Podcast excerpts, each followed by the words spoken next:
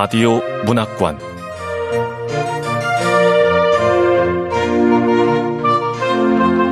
한국 단편 문학 특선.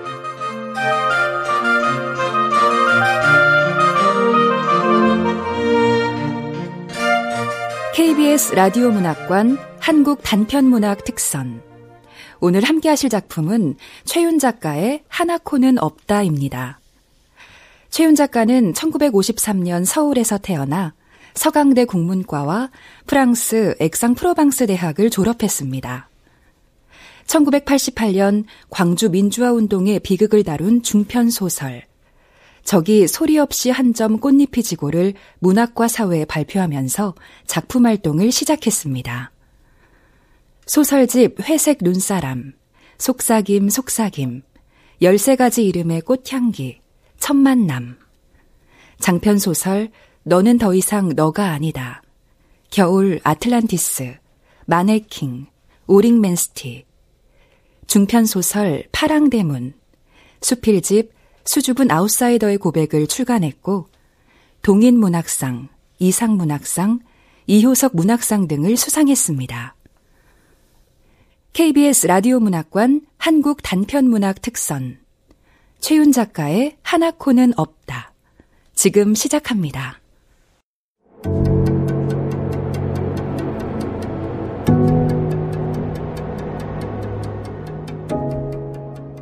하나코는 없다. 최윤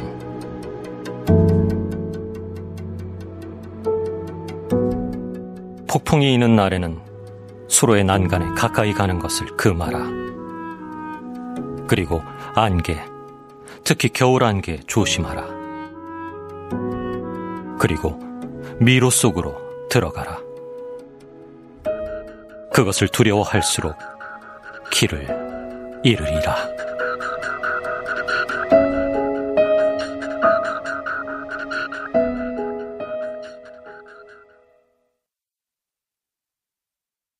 로마에서의 일을 끝내자마자 그는 기차에 올라탔고 저녁 늦게 베네치아에 도착했다.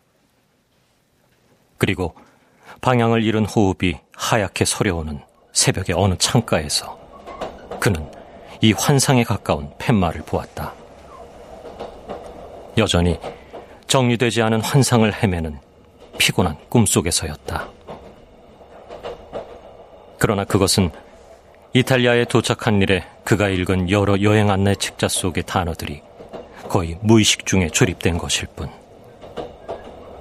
그가 눈을 떴을 때 기차는 어둠 속에서 육지와 베네치아를 잇는 철로 다리를 달리고 있었다.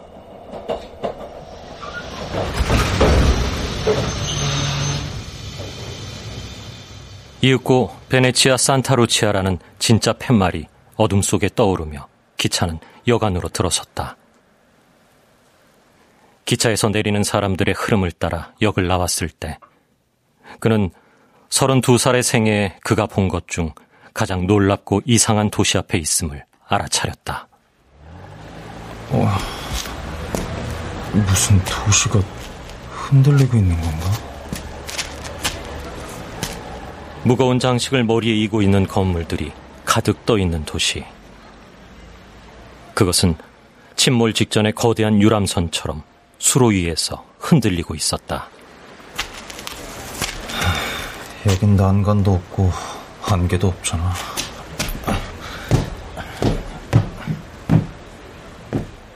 숙소까지 태워줄 작은 배에 오르면서 그는 서서히 여행 초기부터 그를 지배하던 이상한 최면 상태에서 깨어났다. 유령들처럼 말이 없는 승객들에 섞여 그는 혼자 중얼거렸다. 여기가 베네치아구만. 아, 하나코. 모든 일은 갑작스럽게 우연히 이루어졌다.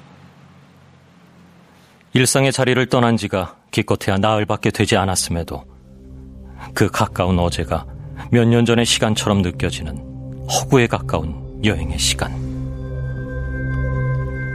여행의 시간으로는 정확하게 잴 수 없는 어느 날 K의 전화가 있었다.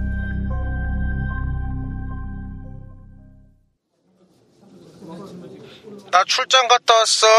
이태리. 아, 아 다음 시즌에 유행하는 모자는 어떤 거야? 고등학교 때부터의 친구, 대학 시절의 공범자이자 사회에서의 통업자, 그 자신과 K, 그리고 서너 명의 고등학교나 대학 동창들은 최소한 한 달에 두어 번은 만나게 되어 있었다.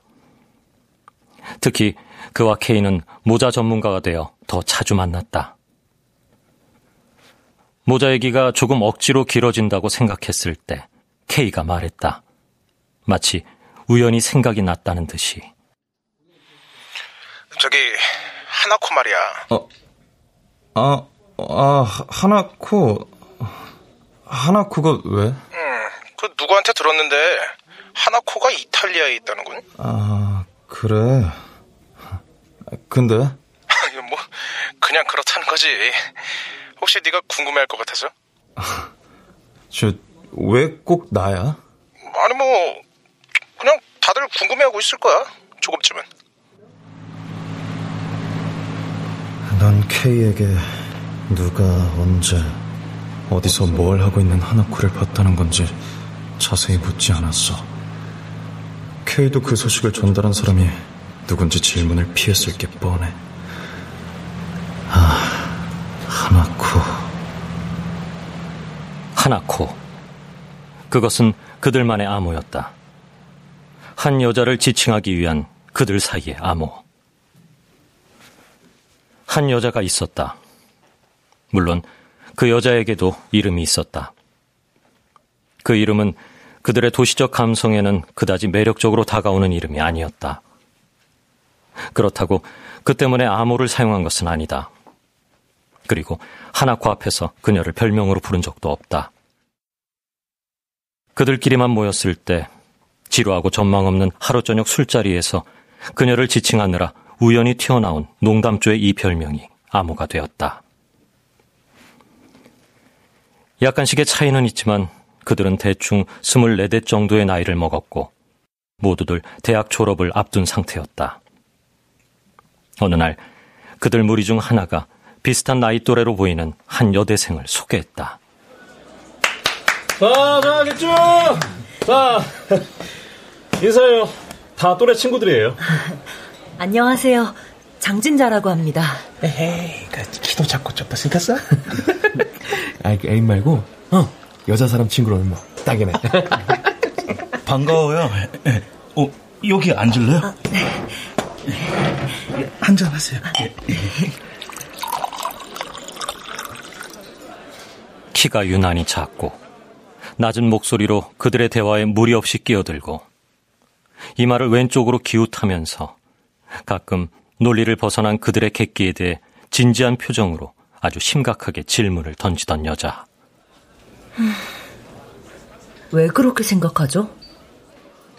혹은 약간 우울한 눈을 하고 그건 아마도 우리가 모두 젊기 때문에 그럴 거예요. 어떻게 그 젊음을 써야 할지 모르기 때문에 말이죠. 이런 말을 해서 그들 모두를 당황케 만들던 여자가 하나코였다. 야, 장진자. 코 하나는 진짜 이쁘지 않냐?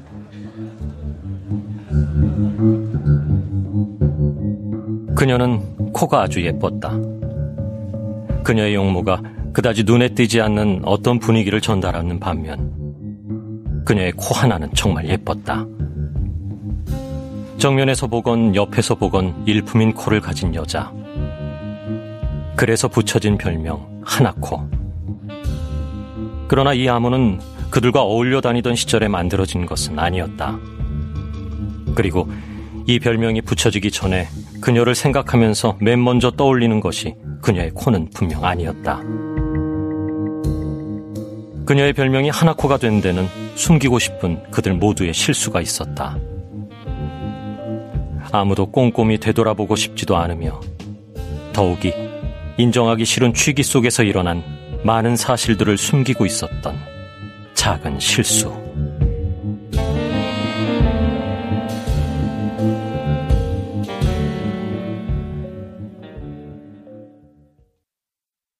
대부분 고등학교 때부터의 동창이었던 그들은 취직 시험을 앞둔 대학 마지막 해에는 거의 매일같이 만나 취직 공부를 했으며 사회 초년생 시절에도 분주하게 핑계를 만들어 자주 모였다.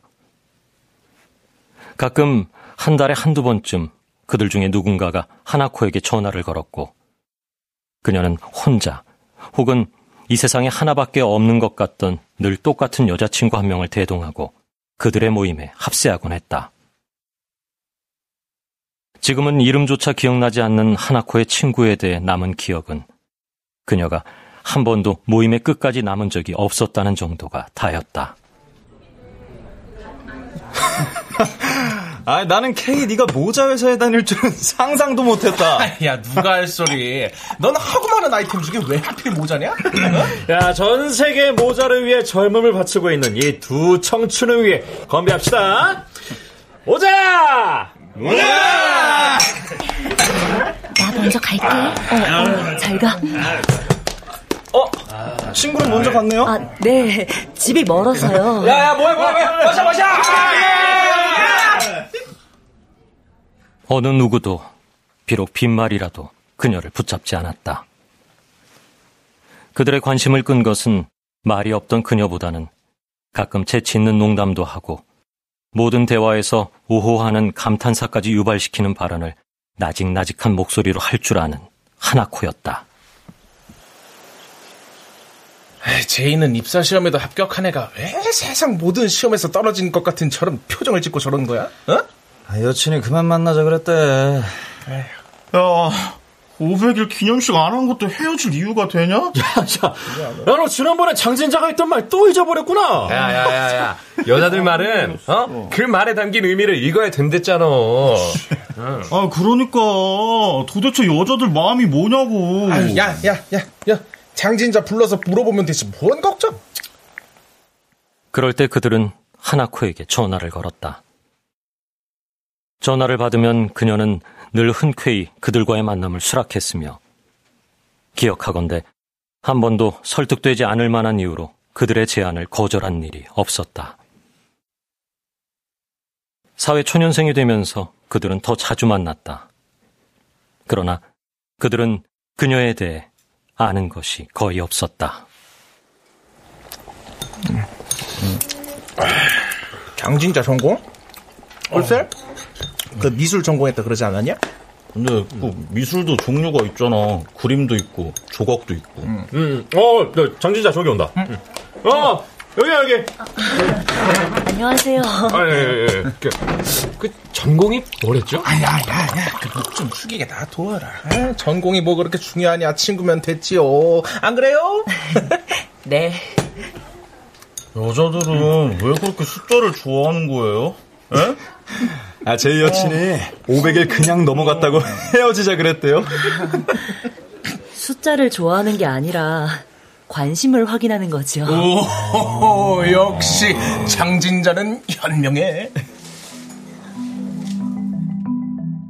그들의 모임에 여성이 끼어든 것이 하나코가 처음은 아니었지만 하나코만큼 모임의 균형을 깨지 않으면서 오래 지속적으로 만나게 되는 여성은 많지 않았다. 왜 그랬을까? 그녀가 마치 공기나 혹은 적당한 온기처럼 늘 흔적 없이 그들 옆에 있다가는 사라져버렸기 때문이었을까? 그 일이 일어나 그녀가 아주 그들의 모임에서 사라져버리기까지. 그래, 그때까지 그녀는 그렇게 늘 없는 듯 있었고, 어느 누구도 그녀가 어느 날 그들의 부름에 대답하지 못할 미지의 곳으로 사라져버리리라고는 한순간도 생각해 본 적이 없었다.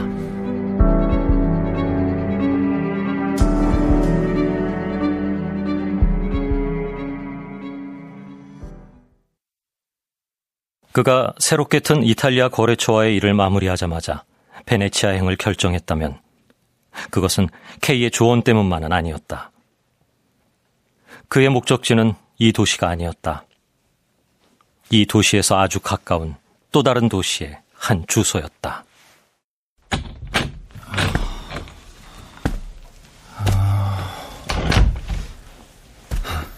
방은 작지만 창만 열면 광장이 다 보이겠어.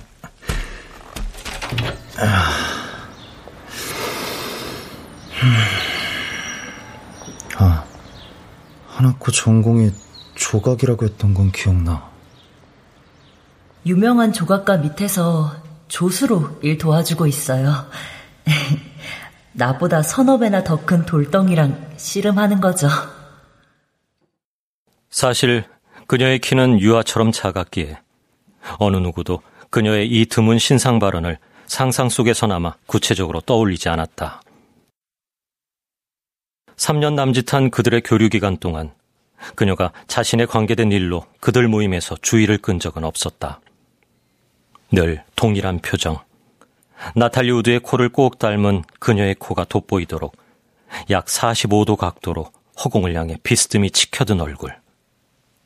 그것이 다였다.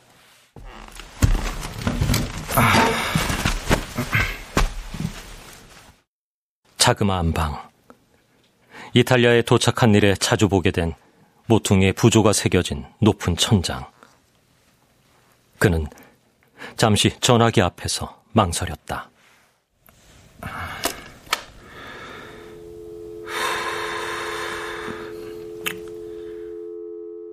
수화기를 들고 잠시 윙하는 소리를 듣고 있다가 다시 놓았다.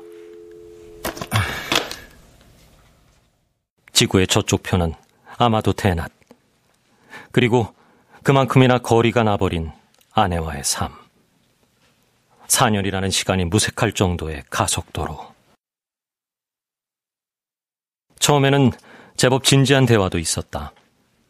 실존이니 가치관이니 공윤이 하는 단어들을 섞은 고상한 공방전은 아주 빨리 적나라한 언쟁이 되었다.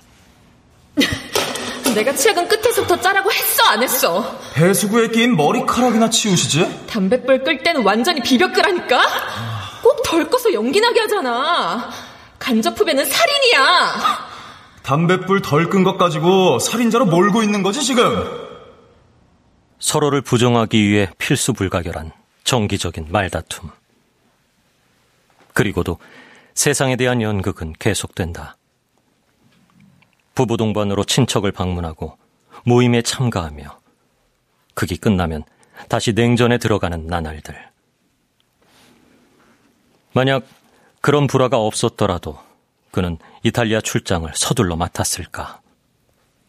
그는 작게 고개를 흔들었다.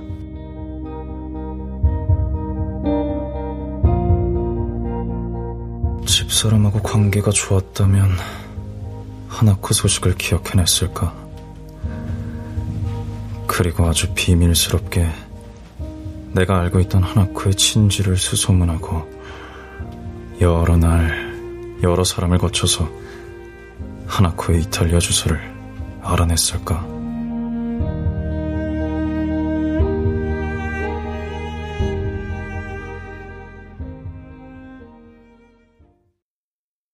이튿날 아침에 창밖은 온통 소란스러운 안개였다.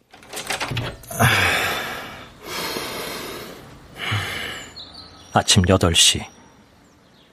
그는 여행의 안내책자에 펼쳐진 면에 커다란 활자로 인쇄된 산 마르코 광장, 토르첼로, 살루테 같은 단어들에 멍하니 시선을 주었다. 혼자 하는 여행은 질색인데. 그가 한 출장 여행 중 이렇게 이틀간의 공백이 온전하게 생겼던 것은 이번이 처음이었다. 빠르게 머릿속에 떠오르는 얼굴들. 아내, 친구, 동료. 어느 누구의 얼굴도 그가 바라는 가상의 여행 동반자의 모습으로 1초 이상 뇌리에 머무르지 못했다. 먼 그림자처럼 어두운 강변을 걷는 하나코의 뒷모습이 역광으로 슬쩍 스쳐 지나갔다. 여행 시즌이 아닐 때 베네치아만큼 관광 명소의 개장 시간이 맘대로인데도 없더라고. 하나라도 더 보려면 아침을 이용해. 3시 이후면 다 닫히니까. 늘 정력적인 정부의 소비자인 K의 목소리가 발해져 귀에 울렸다. 그는 전화기를 들었다. 그리고 수첩에서 방심한 듯이 아무렇게나 쓰여진 전화번호가 적혀져 있는 면을 펼쳐들었다. 서울의 전화번호가 아닌 하나코의 전화번호. 아, 그래. 그냥 사업상 이탈리아에 왔다가 소식을 들었다고 하지 뭐. 아, 하나코는 그때 있었던 그 작은 불편한 사건, 아, 그런 정도의 일은 지금쯤 아마 다 잊었을 거야. 아, 근데 하나코는 이 지구 반대편의 나라에서 뭘 하고 있을까? 처음으로 가벼운 궁금증이 일었다. 그의 기억으로 하나코가 이탈리아에 친척이나 친구가 있다거나 그들이 좀 더 젊었을 때 이 나라 말을 배운다거나 했다는 말은 들어본 적이 없었다. 하기는 자기도 그런 이유로 이 나라에 와 있는 것은 아니지만 여기 베네치아에서 기차로 한 시간 정도만 가면 되는 아주 작은 도시라는데 하나코는 거기서 뭐 하는 걸까? 혹시 수녀? 그는 왜 그 순간 수도원이나 혹은 그 비슷한 정적의 공간이 뇌리에 떠올랐는지 알 수가 없었다. 골목만 바꾸어도 모습을 드러내는 무수한 성당들 때문일까? 꼭 수녀는 아니라고 해도 그 비슷한 어떤 모습의 그녀. 그렇지만 그 그림의 자리에 구체적으로 떠오르는 그녀의 얼굴이 들어섰을 때 그는 작은 불편함을 맛보았다.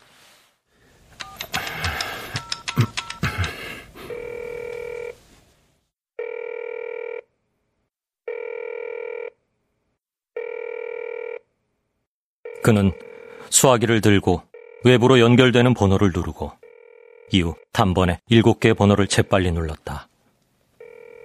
신호가 가고 신호가 계속되고 아마도 빈 공간에 울리고 있을 그 신호음에서 어떤 전원을 해독하려는 사람처럼 그는 그 반복적이고 규칙적인 리듬에 귀를 기울였다. 아무도 전화를 받지 않았다.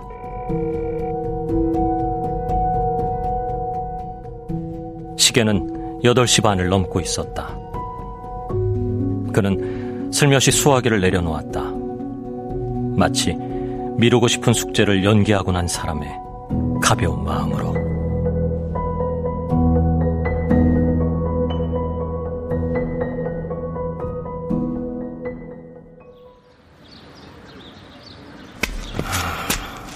리알토에서 산마르코 광장까지는 아무에게도 길을 묻지 않고 걸어가야겠어.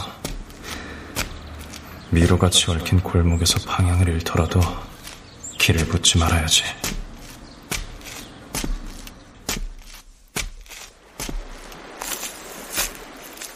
하나코가 사는 곳과 가까워서 그런가 하루 종일 하나코 생각을 하게 되네.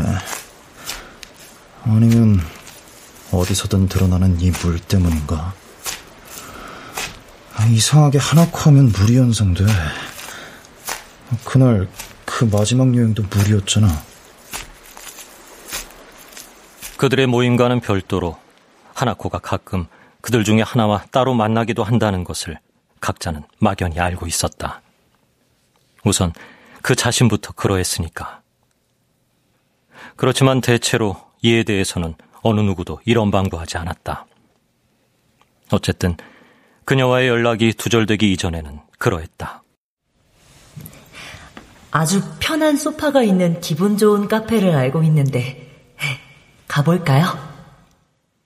기분 좋은 장소에 대해서라면 그녀만큼 서울에서 편안하고도 그들의 마음의 상태에 잘 맞는 장소를 잘 고를 줄 아는 사람은 아마도 없을 것이다. 아, 아 아, 여기 의자에 있는 등받이 진짜 편하다.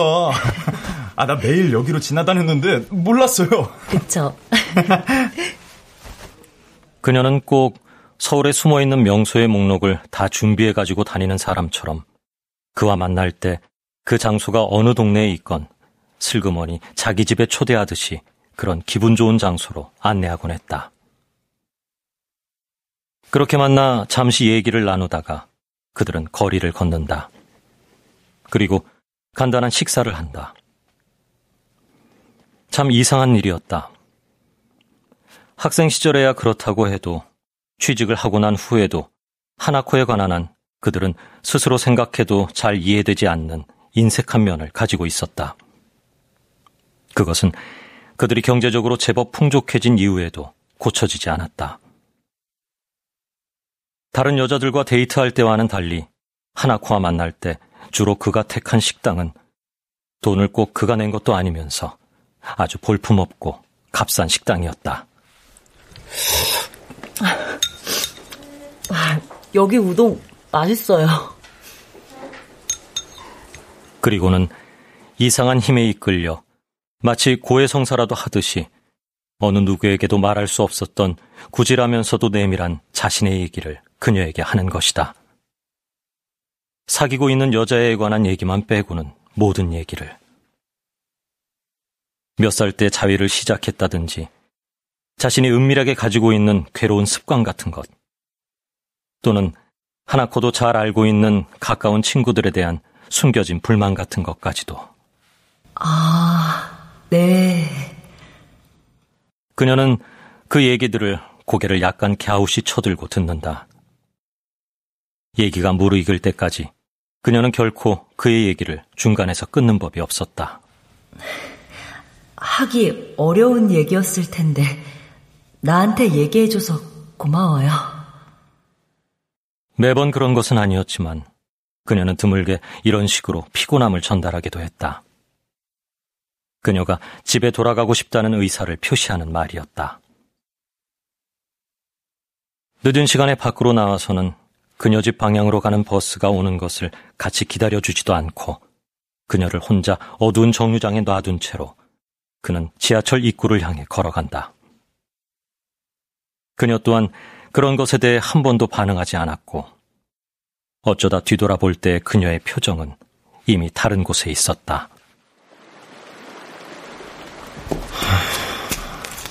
왜 하나코에 관한 한 우리는 모두 최소한의 인내심과 배려가 부족했던 걸까?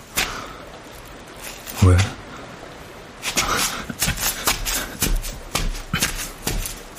갑자기 말 나오는 목. 하나코는 세상에 태어나 처음으로 그에게 편지를 쓰고 싶은 욕구를 불러일으킨 여자였다.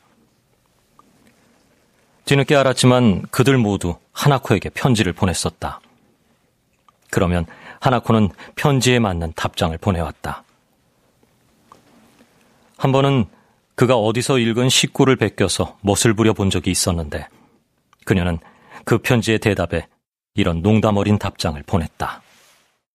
시 제목을 알아맞히는 수수께끼 놀이를 하자는 거지요?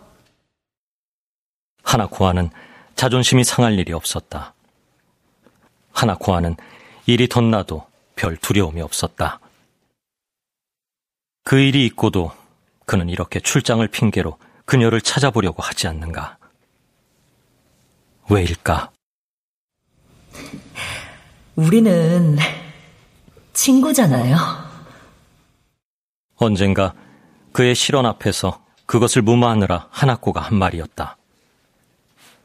어떤 실수였는지는 물론 기억에 없었다. 그렇지만 그 말 이 야기한 불편한 파장은 생생하게 기억에 남았다. 그 자신을 포함해 무리들 중에 누구도 하나코에게 자신들의 결혼 날짜를 알리지 않았다. 딴 친구들은 어떤 이유에서 그랬는지 알 수 없지만 그로서는 그저 단순한 부주의였다. 제이의 결혼식 후에 그가 하나코를 만나 제이 대신 사과를 했을 때 그녀는 한마디 했을 뿐이었다. 설마 결혼식 같은 것을 그토록 중요하게 생각하는 건 아니겠죠?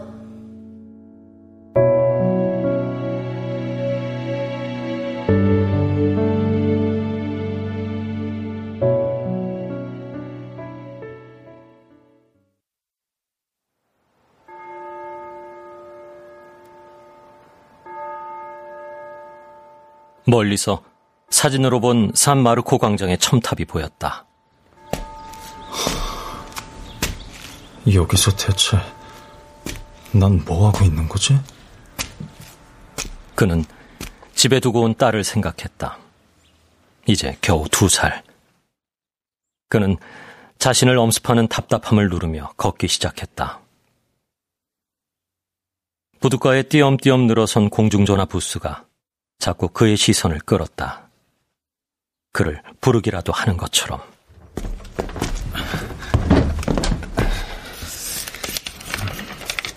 그는 빠른 동작으로 전화번호를 꺼냈다. 어, 장진자, please. 아, thank you. 그는 서둘러서 영어로 하나코를 찾았다. 물론 그녀의 본명을 대고. 잠시 대기음이 들리고 다시 즐겁고 부산스럽게 이탈리아 말을 하는 여러 음성들이 뒤섞이고 그리고 그에게 익숙한 밝은 목소리가 들려왔다. 하나코의 목소리. 여보세요? 이탈리아 말이 아닌 그리운 여보세요. 그는 자신의 이름을 대고 어색하게 과장을 섞어 한바탕 웃었다. 그녀의 반응을 기다리지도 않고 그는 장황하게 설명을 붙이기 시작했다. 아, 그 출장 왔는데 시간이 좀 남아서요. 아, 그래서 지금 베네치아 구경 중이에요. 어, 내일은 다시 로마로 돌아가야 되지만 뭐 아, 그 전에 한번 만나고 싶어서요. 아, 그 연락처 하느라 얼마나 힘들었는지 알아요?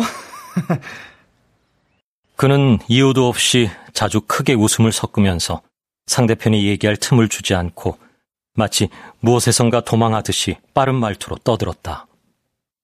그리고 갑작스런 정전으로 마비된 라디오처럼 침묵했다. 그가 침묵했을 때에야 그녀도 밝게 큰 목소리로 웃으며 말했다. 반가워요. 오세요. 이어 그가 잘 기억하고 있는 낮고 침착한 그녀의 목소리가 천천히 이어졌다. 기차에서 내려야 하는 정거장의 이름, 사무실이 위치한 거리의 이름, 그리고 그녀가 디자이너로 고용되어 있다는 실내장식 사무실의 이름과 외양 같은 것을 그녀는 친절하게 띄엄띄엄 말해 주었다. 이 말을 미안한 듯이 덧붙이면서 아, 여기는 베네치아에 비하면 그다지 구경할 만한 도시는 아니에요. 그는 갑자기 힘이 조금 빠지는 것을 느꼈다. 그녀가 결혼이라도 했다면 난생 처음 본 그녀의 남편이라는 사람과 또 예의를 차려서 얘기를 해주어야 하고. 그는 물었다. 능청스럽게. 지금 애가 몇입니까? 왜 대답 대신 웃기만 하지? 저 방해가 되지 않을까요? 나를 그렇게 몰라요. 제이 씨처럼 전화만 하고 안 오는 건 아니죠? 혹은 PC처럼 차 한 잔도 제대로 마시지 않고 떠난다든가. 오세요. 마치 시간이라도 잰 듯이 그녀의 말이 끝나자 전화가 끊겼다. 그의 머릿속에서도 무언가 찰칵하는 소리가 들렸다. 피가 갔었다고? 제이도 전화를? 그는 여행을 떠나기 전에 있었던 술자리를 떠올렸다. 그때 아주 오래간만에 모임에 합세한 누군가가 느닷없이 하나코 얘기를 꺼냈었다. 하나코 말이야. 음. 왜 꼭 외식에 두는 그런 별명을 붙였지? 음, 그러게. 야, 코 하나가 더 낫지 않냐? 어? 대체 누가 붙여준 거야, 그 별명. 알면 참 기분 나빠할 거야. 야, 알 리가 없잖아. 어느 누구도 이탈리아에 사는 하나코의 소식을 제 3자를 통해 전해 들었다고만 했지 직접 만났다거나 통화를 했다거나 하는 말은 하지 않았던 것이다.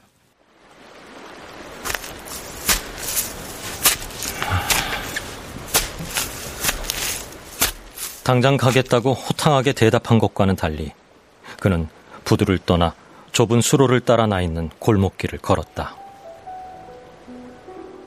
겨울이어서 더욱 습기가 차 보이는 두터운 이끼에 덮인 채 물속으로 무너지는 듯한 벽들.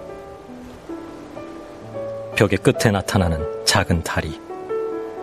그리고 속구장난 같은 삶이 진행되고 있을 것만 같은 좁은 정면의 집들. 가끔 그곳에서는 음악 소리나 회한 없는 일상의 호들갑스러운 소음이 들려왔다. 마치 물속에 기우는 이 도시를 더욱 기울게 하기 위한 것처럼 칠이 벗겨지는 이끼 낀 표면의 슬픔을 더욱 드러내려는 듯이 그렇게 날 몰라요. 그렇게도 몇 번인가 하나코, 아니, 스코베니 회사 소속 인테리어 디자이너 장진자의 목소리가 가볍게 이 도시의 배음처럼 울렸다. 그것은 함정이 많은 수수께끼처럼 점점 더 깊이 그를 미로투성이의 한 도시 속으로 이끌었다.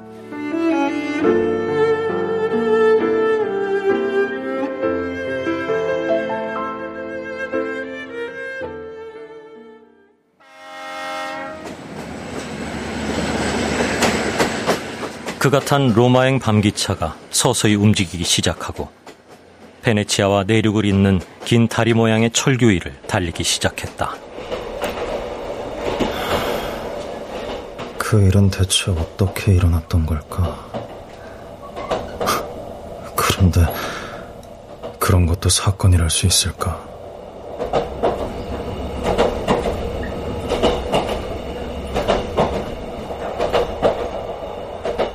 그들이 갈대밭 근처에 늪지대같이 질퍽거리던 곳에 그 술집을 어떻게 발견했는지는 아무리 생각해 보아도 알 수가 없었다. 그들 중에 두 명이 비슷한 때에 중고 자동차를 구입했던 것이 일의 발단이었던 것만은 틀림이 없다. 그들은 무려 일곱 명이나 몰려서 사흘간의 연휴에 서울을 떠난 것이 낙동강까지 왔던 것이다. 그를 포함한 다섯 명의 친구와 하나코, 그리고 그녀의 여자친구. 이렇게 일곱 명이 두 대의 중고차에 나눠 타고 운전 연습 겸 내려온 것이 낙동강가까지 왔던 것이다. 아, 쟤 너무 깊이 들어가는 거 아니야? 아야, 못돼. 자, 이게 끝에 있는 식당을 오늘의 종착지로 삼는 거야. 오케이? 오케이. 그 식당에 들어가기 위해서는 구두가 푹 빠지는 진흙마당을 지나쳐야 했고 그 마당가에는 역겨운 냄새가 나는 풀꽃이 잡초처럼 무성하게 한 구석을 채우고 있었던 것 같다. 늦가을이었던가 아니면 초겨울 지금처럼 야, 이렇게 세상하고 완벽하게 차단된 곳은 처음 아니야? 맞아, 맞아. 어? 야, 그런 의미에서 건배 한번 해야지. 건배! 에이! 자! 음식과 술이 조금씩 들어가고 밤이 깊어짐에 따라 그때까지 흥분되었던 여행의 분위기는 조금씩 우울하고 불안정한 것으로 변하기 시작했다.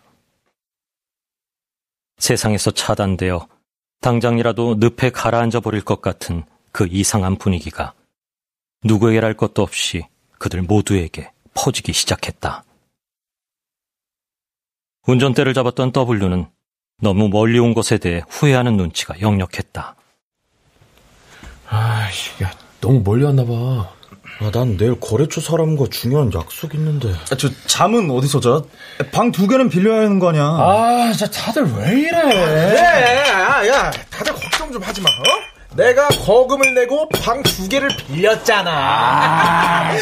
야, 숙박 문제 깔끔하게 해결했으니까 이제 마시자. 어? 야, 뭐하냐? 아, 아, 그래, 그래, 그래, 그래. 아, 오늘 왜 이렇게 다운되어 있는 거야? 아, 오늘이 세상의 마지막 날인 것처럼. 건배!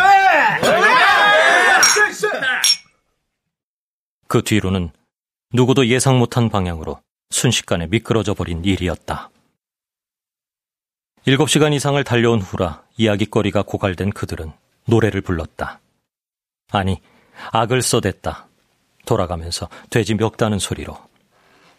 그리고 이렇게 변질되기 시작하는 분위기 속에 당혹감을 숨기고 앉아 조용히 술잔을 비우는 두 명의 여자에게 그들 모두가 집중적으로 노래를 강요하기 시작했다. 그것은 더 이상 놀이가 아니었다. 하나코가 그런 자리에서 노래라면 질색한다는 정도는 그들 모두가 알고 있었고, 실제로 그녀는 노래 같은 것은 빵점이었다. 그것을 알고 있기 때문에 그들은 농담 반 협박 반 노래를 요구했다. 아, 장진자! 노래 좀 해보랄까? 장진자! 장진자! 왜 이래요? 진짜 노래 안 하는 것 알면서. 아이, 그만해요. 아, 장진자 노래 부르나 안 부르나 우리 내기할래? 아, 이거 참 일어나니까요. 노래 왜 이러세요? 하지 말아요. 아, 진짜 뭐 이렇게 비싸게 드냐? 어? 야, 노래 한번 듣자니까, 진짜!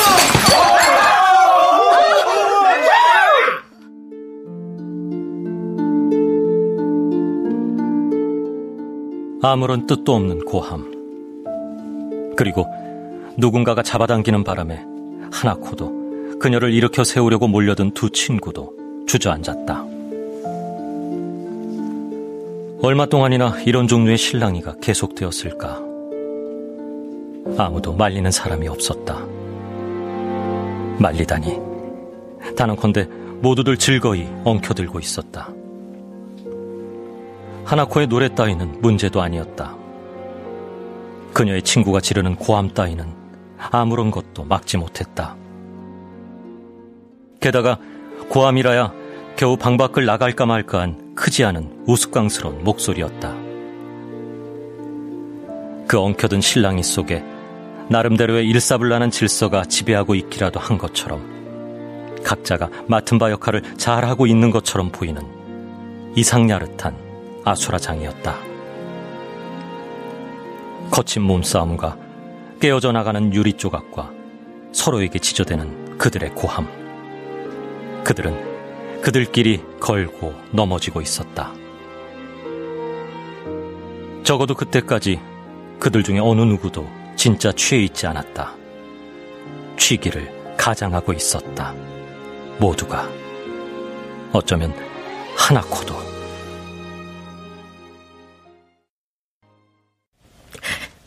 다들 왜 이래요? 얼마 전부터 일으켜 세워진 하나코와 그녀의 친구의 얼굴은 창백했고 뒤로 올려진 하나코의 머리는 볼품없이 흐트러져 있었다. 그녀의 상의가 반쯤은 옆으로 돌아가 있었다. 누군가가 그녀의 그런 몰골을 손가락으로 가리키면서 웃음을 터뜨렸다.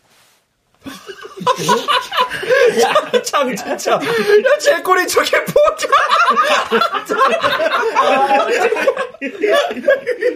그것은 순식간에 모두를 감염시켜서 조금씩 퍼지더니 얼마 지나지 않아 전반적인 광란의 웃음이 되었다. 일종의 벌을 받고 있던 두 명의 여자들에게까지 퍼져 그녀들 또한 웃음을 참을 수 없을 정도로 그렇지만 그것은 웃음인지 울음인지 구별이 되지 않는 아주 찡그러진 표정의 웃음이었다. 진짜 가자.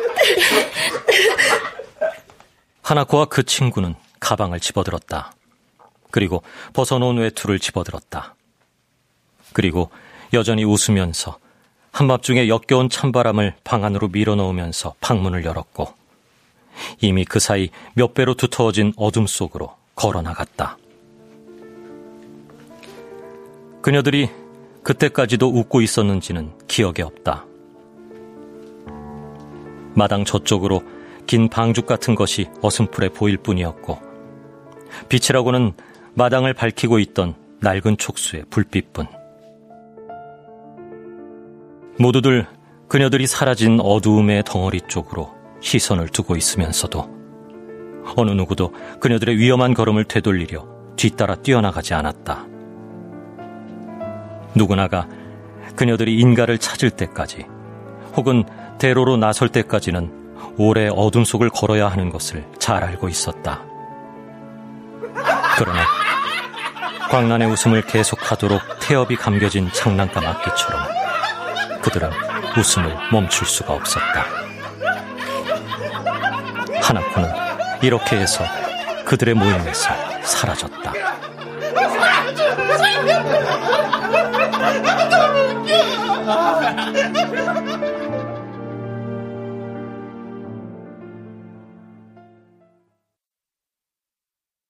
서울에서 그는 저녁 술자리를 마련했다. 그날 모두들 취했고 늘 그렇듯이 결론적으로 세상이 그럭저럭 굴러가고 있으며 아이들은 잘 크고 아내들과는 근본적인 마찰만 피하면 잘 지내며 다음 날은 오늘보다 조금 덜 피곤할 것이며 아마도 조금 더 풍족할 것이라는 정도로 요약되는 이야기들을 주절주절 늘어놓으며 그들은 이튿날의 출근을 위해 흩어졌다. 하나코에 대한 얘기는 아무도 꺼내지 않았다. 그 후로 하나코의 음성은 가끔 유령의 목소리처럼 그의 귓가에 울리기도 했다. 그렇게도 날 몰라요. 그렇지만 그런 종류의 질문에 대답하기에 그의 삶은 너무 원대한 이유로 분주했다. 이탈리아 모자 원단 회사와의 거래는 끊임없이 번창했지만 그는 이후 한 번도 출장을 자청하지 않았다. 아, 네네네네. 아, 저희가 발주한 장식은 그게 아닙니다. 네네. 부장님, 바이어하고 미팅 준비되어 있습니다. 어, 알았어요. 이 통화만 끝내고. 아, 그 공장장님 다시 확인해 주시고요. 잘 좀 부탁드립니다. 아, 네. 그는 더 중요한 것을 결정하는 사람이 되었고 그런 일로 바빴다. 아내와 초등학교 입학을 눈앞에 둔 딸아이를 데리고 이탈리아 베네치아로 가족여행을 도저히 할 수 없을 정도로. 아, 자, 이번 건도 잘해봅시다. 네. 다들 고생하셨어요. 부장님이 제일 고생하셨죠, 뭐. 자, 이번 달 잡지예요. 아. 어, 이탈리아에서 보내온 것도 있어요. 아, 그래요? 거래가 활발해지기 시작한 이래 이탈리아 상공회의소에서는 매년 외국 바이어들을 위한 홍보 잡지 형식의 영업한 상업 정보지를 꾸준하게 그의 회사로 보내왔다. 그의 출장 여행에서 수년이 지난 어느 달에도 그달의 잡지에는 두 명의 동양 여자를 담은 커다란 사진과 함께 인터뷰 기사가 실렸다. 동양의 매력을 의자에 담는 한 쌍의 한국인 디자이너 귀국 전녀의 인터뷰. 어? 이 디자이너는 분명히 하나코. 사진 속의 한 명은 하나코의 얼굴이었고 그 옆에 활짝 웃고 있는 얼굴은 지금은 이름조차 기억나지 않는 하나뿐인 것 같던 그녀의 여자친구였다. 거기에는 그들이 우연히 참여한 이탈리아 주최 국제 인테리어 디자이너 대회에서 시작해 촉망받는 독창성을 지닌 한 쌍의 디자이너로 독립하기까지의 과정이 대담 형식으로 쓰여져 있었다. 바로 그들과 가까이 지내던 시절의 하나코. 하나부터 끝까지 생소할 뿐인 그녀의 학창 시절의 양력도 소개되어 있었다. 언제 어떻게 하나코는 우리가 모르는 사이에 이렇게 살았던 걸까?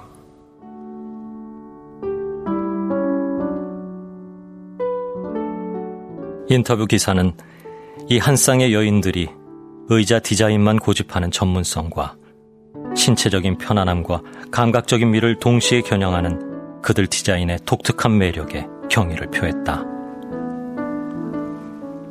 나머지 부분은 그녀들이 고안한 의자 사진이 곁들여진 전문적인 내용으로 이탈리아와 한국에 동시에 개점할 그녀들의 사업에 대한 구체적인 절차와 계획을 다루고 있었다. 이 두 여인에 대해 기사는 때로는 동업자, 때로는 동반자라고 썼다. 하나코의 얼굴은 옆에서 웃고 있는 친구의 얼굴 쪽으로 반 정도 돌려져 있어서 오똑하게 돋아난 코가 더욱 부각돼 보였다.